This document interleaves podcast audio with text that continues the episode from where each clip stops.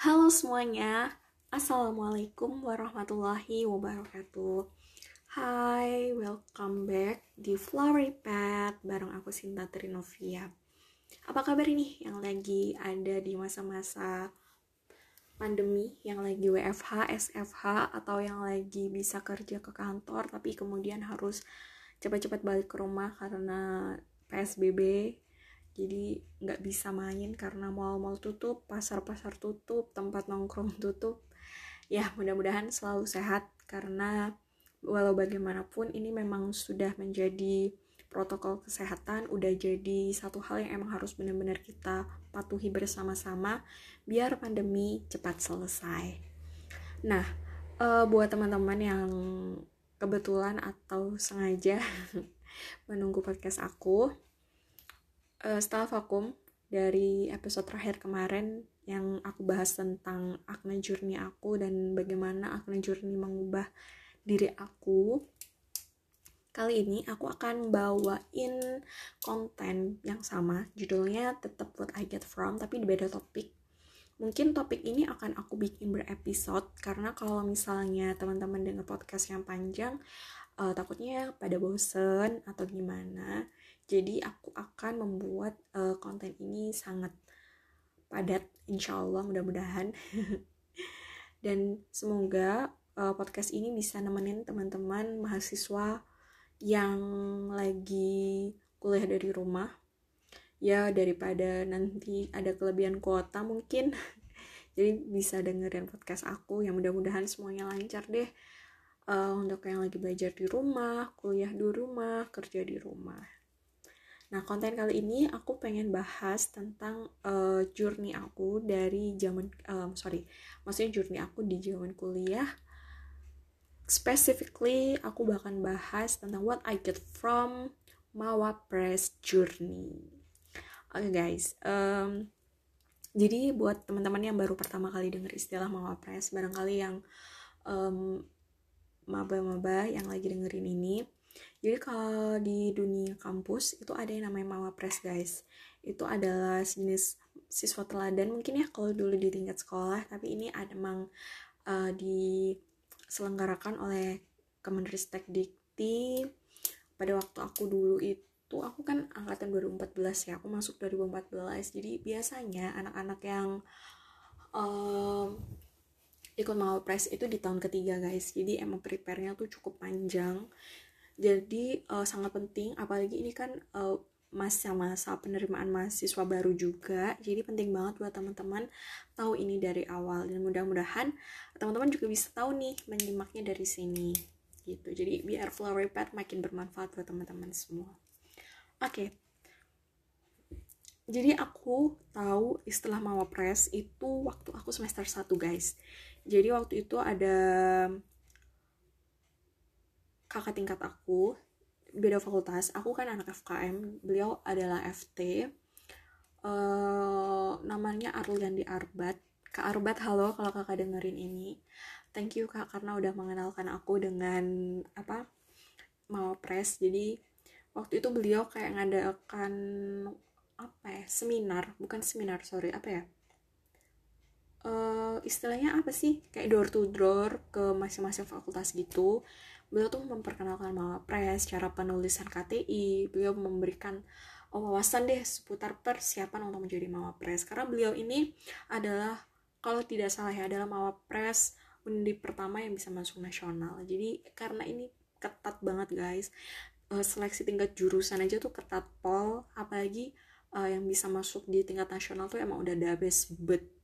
Jadi kayak keren-keren banget. Nah, sebagai anak SMA yang baru masuk kuliah di mana ambisinya tuh pasti lagi ngegas ngegasnya jadi waktu itu aku uh, seneng banget karena apa ya aku tuh dulu SMA SD SMP SMA aku di kampung guys di pinggiran gitu. Jadi aku bener-bener anak kampung yang uh, kemudian uh, dapat akses informasi yang luar biasa banget ketika aku tinggal di kota ya pas zaman kuliah itu. Dan uh, pada dasarnya aku emang anaknya uh, punya apa ya punya keinginan kuat untuk lebih baik gitu. Jadi ketika aku uh, datang di seminarnya Kak Arbat ini aku bener-bener dapat insight gitu loh guys. Kayak oke okay, uh, ketika aku kuliah aku nggak cuma mau punya IPK bagus tapi aku juga pengen punya prestasi dan aku mau jadi mawapres. Dan yang punya greget ini tuh nggak cuma aku guys. Jadi bisa bayangin gak sih semua orang yang ada di ruangan itu tuh pengen jadi mawapres. Aku kayak oh my god uh, gimana caranya aku bisa menjadi yang terbaik di antara teman-teman yang terbaik gitu. Jadi itu kayak uh, jadi pemikiran yang sangat-sangat luar biasa dulu waktu aku awal-awal kuliah. Nah singkat cerita uh, Kak Arbat ini sempat uh, memperkenalkan lagi di dalam seminarnya itu. Jadi kita kayak sharing-sharing dan dia menyebutkan satu nama yaitu Mawapres Nasional sekaligus Mawapres UI tahun 2014 yaitu Kak Arndika Putra Sudarman. Dan di saat itu aku benar-benar uh, langsung kayak apa ya oke okay, aku akan sorry aku akan berusaha untuk jadi Mawapres dan aku pengen banget ketemu sama Kak Dika dan ini tuh kayak udah jadi apa ya udah jadi makanan sehari-hari gitu loh guys. Kayak sampai teman-teman deket aku tuh pasti mereka tahu Andika Putra Sudarman tuh pasti dari aku. Karena aku sering ngomongin iya nih Kak Andika lagi ini nih tadi saking gitu ya. Lu nggak zaman tuh Instagram beliau masih belum punya Instagram kayaknya. Pokoknya nggak zaman deh Instagram lain cuman lain doang kayak yang rame. Instagram tuh baru-baru awal-awal gitu jadi belum terlalu rame. Jadi aku bener-bener mengakses semangatnya kak untuk jadi mama pres tuh dari kak Dika lewat video-video YouTube guys. Bayangin aja tuh kayak uh, terbatas banget. Tapi tidak menyurutkan aku untuk kepoin siapa sih kak Dika ini gimana sih caranya buat beliau uh, bisa jadi mama pres gitu. Selain aku juga belajar dari orang-orang di sekitar aku yang juga keren-keren banget. Nah jadi dari pengalaman aku untuk uh, jadi pres itu yang pertama itu aku bisa tahu guys untuk ngeset goals. Jadi uh, di semester 1 itu aku belajar banget gimana sih ngeset goals.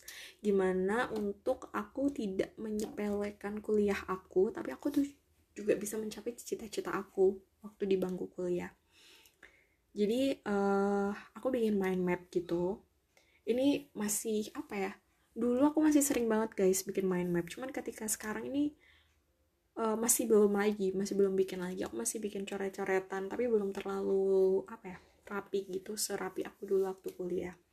Jadi uh, di dalam mind map itu aku tulis nih goals terbesar aku tuh apa. Tapi dulu aku emang eh, nggak uh, bikin yang jangka panjang lima tahun gitu enggak aku cuman bikin sampai aku lulus doang. Jadi kurang lebih 4 sampai empat setengah tahun lah. Aku bikin goalsnya di situ event apa aja yang mau aku datengin terus apa namanya IPK IP berapa aja tiap semester. Karena gini uh, mawapres itu nggak cuma dilihat dari IPK doang. Itu yang aku harus kasih tahu ke teman-teman semua. Karena mahasiswa dengan IPK 4 itu tuh banyak guys. Apa IP 4 tuh banyak. Tapi uh, anak yang bisa ngebalance. Jadi di Mawapres ini tuh bukan apa ya ini tuh kayak seseorang seorang mahasiswa yang uh, spesial gitu karena dia bisa menyeimbangkan ya walaupun aku tahu ini pasti uh, klise banget tapi ini yang aku percayai dulu di mana dia bisa seimbang antara akademik dan akademiknya dia nah di bidang akademik itu pasti yang dilihat adalah gimana dia bisa ngejaga untuk IPK-nya dia.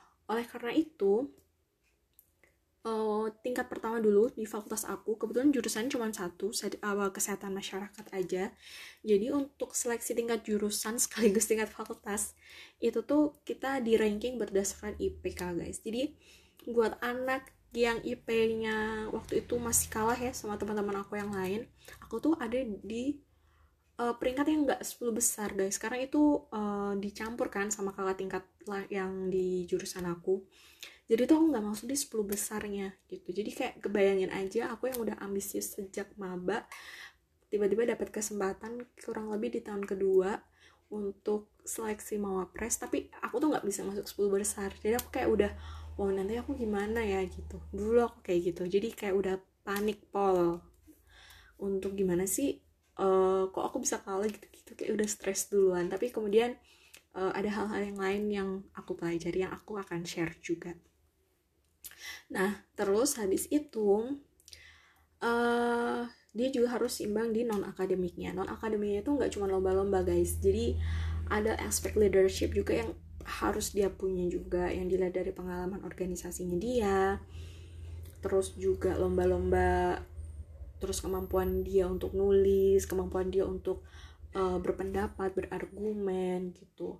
Dan ini penting banget untuk diketahui bahwa eh, nggak uh, cukup hanya kalian punya sertifikat yang banyak tapi kalian nggak punya pengalaman organisasi juga. Karena apa ya soft skill di dalam berorganisasi itu juga penting banget untuk menunjang uh, kamu sebagai individu gitu. Jadi uh, kalau kalian mau juga untuk uh, jadi mawapres saran aku set goalsnya emang dari maba guys. Karena emang nggak nggak ada yang nggak mungkin. Kalau misalnya kalian start misalnya dengerin ini kalian ada di tahun pertama atau tahun kedua it's not really late. Kalau kalian mau bener-bener berjuang gitu. Karena Kak Dika pun setahu aku ya dia mulai itu di tahun kedua guys. Berdasarkan video yang pernah aku nonton dari dia dia mulai tahun kedua. Jadi bayangin aja mahasiswa tahun kedua dan tahun ketiganya tuh dia udah boom jadi mau pres nasional. Bayangin aja gimana pintarnya dia. Jadi itu yang pengen aku kasih tahu ke kalian. Bukan jadi gini ini tuh bukan uh, pinter-pinteran. Tapi di sini adalah cari mahasiswa yang emang spesial guys. Dan aku yakin kalau speciality ini kalian semua pasti punya. Karena masing-masing dari kita kan adalah individu yang spesial gitu. Aku sedikit sharing. Jadi uh, waktu aku dulu alhamdulillah di tahun ketiga aku bisa jadi mau pres kedua di fakultas aku. Aku tahu ini bukan apa ya bukan yang pertama tapi ini bener-bener mengubah diri aku guys. Jadi bukan aku udah ngeliat lagi aku mau juara satu dua tiga. Tapi aku ngeliat bagaimana proses pres ini ngubah diri aku. Jadi aku pengen kalian juga nggak hanya berpatok pada angka tapi kalian juga bisa melihat ini dari uh, sisi yang lain gitu. Nah yang kedua mulailah aktif untuk eh, cari-cari informasi. Uh, di tip fakultas tiap jurusan tuh pasti ada anak-anak yang punya interest yang sama. Kalian cari itu kalian cari uh, lingkungan yang benar-benar bisa mendukung kayak gitu. Jadi uh, biar ketika kalian mau apply lomba biasanya lomba-lomba ini kan dilakukan berkelompok ya. Apalagi kalau misalnya ada lomba yang individu ini teman-teman yang punya interest yang sama atau juga teman-teman yang kadang suka belok uh, interestnya sama kalian maksudnya beda interest sama kalian tuh jadi tempat yang cocok banget untuk berargumen guys. Jadi kayak kalian bisa cari sudut pandang lain dari mereka. Itu jadi lingkungan yang bagus juga sangat-sangat mendukung keberhasilan kalian untuk jadi mawapres. Terus uh, what I get from lagi aku tahu banget jadi mawapres itu apa ya? Bukan suatu goals sebenarnya. Tapi bagaimana uh, kalian tuh apa ya bisa jadi individu yang apa ya beda lah gitu. Beda dari orang-orang kebanyakan. Nah uh, tipsnya yang tadi kan aku bilang set goalsnya. Terus pilih lingkungan. Jadi orang yang beda yang ketiga.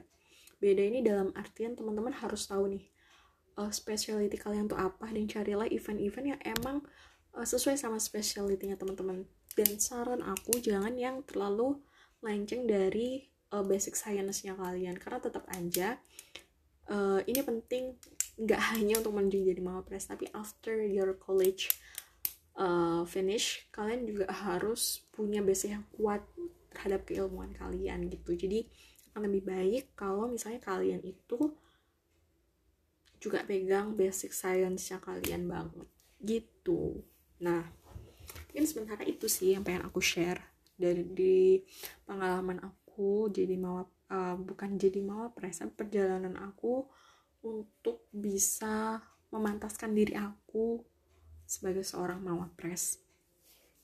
Once again, aku mau bilang ke kalian, mawapres itu bukan goalsnya, tapi uh, ini tuh kayak bonus aja gitu ketika kalian apa berjalan untuk mempersiapkan diri kalian jadi mau press jadi mau per 1, 2, 3 itu bukan lagi satu problem yang besar menurut aku.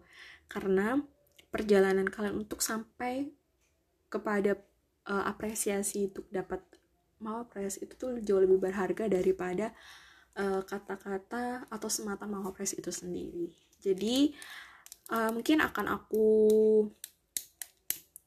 lebih rapikan lagi konten untuk yang bahas tentang Mawapres ini bakal aku update terkait dengan informasi-informasi terbarunya terkait dengan Mawapres yang jelas di konten what I get from edisi Mawapres ini aku akan bikin beberapa part. Kalau yang kali ini uh, ini masih aku intro dulu ke teman-teman. Barangkali masih ada yang mungkin bingung apa segala macam mudah-mudahan di next uh, episodenya aku bisa merangkum ini sebagai sesuatu yang rapi yang lebih enak untuk kalian dengarkan. Mungkin itu aja untuk podcast kali ini. Thank you so much buat yang udah dengerin. Mudah-mudahan bermanfaat.